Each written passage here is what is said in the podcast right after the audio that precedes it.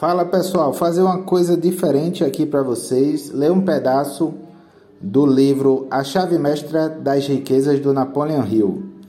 E eu espero que essa mensagem sirva para você, seja algo positivo e te ajude neste dia de hoje, ok? Número 2. As 12 riquezas da vida. Número 1. Um, uma atitude mental positiva. Todas as riquezas, sejam quais forem suas naturezas, começam como um estado de espírito e um estado de espírito é a única coisa sobre a qual cada um tem um direito de controle inquestionável.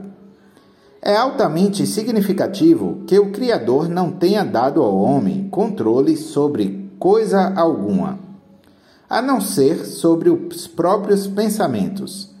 Temos o privilégio de ajustá-los ao padrão de nossa escolha.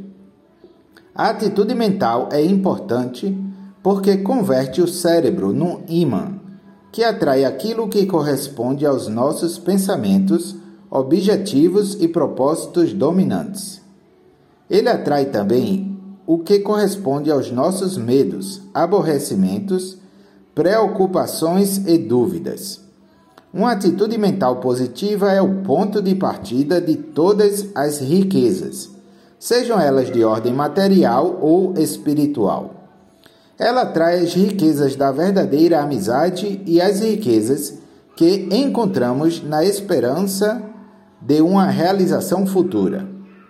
Ela fornece as riquezas que podemos encontrar na natureza, como as que existem nas noites enluaradas, nas estrelas que pontilham o céu, nas belas paisagens e nos horizontes longínquos.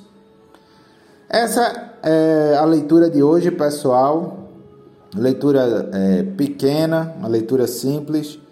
É, coloque aí nos comentários. Eu esqueci de falar, eu sou Marcos Moura, criador da série é, Joãozinho os Guerreiros da Liberdade, uma série paradidática que pretende ensinar às crianças a conceitos de economia, finanças, é, empreendedorismo. Sou também criador da JGL Série, que é o, o lado mais pedagógico, vamos dizer assim, mais é, didático da, desse universo.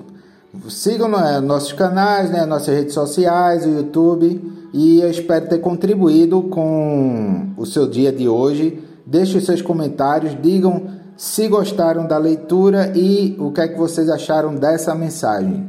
É por, por hoje é isso, pessoal. Um abraço e até a próxima.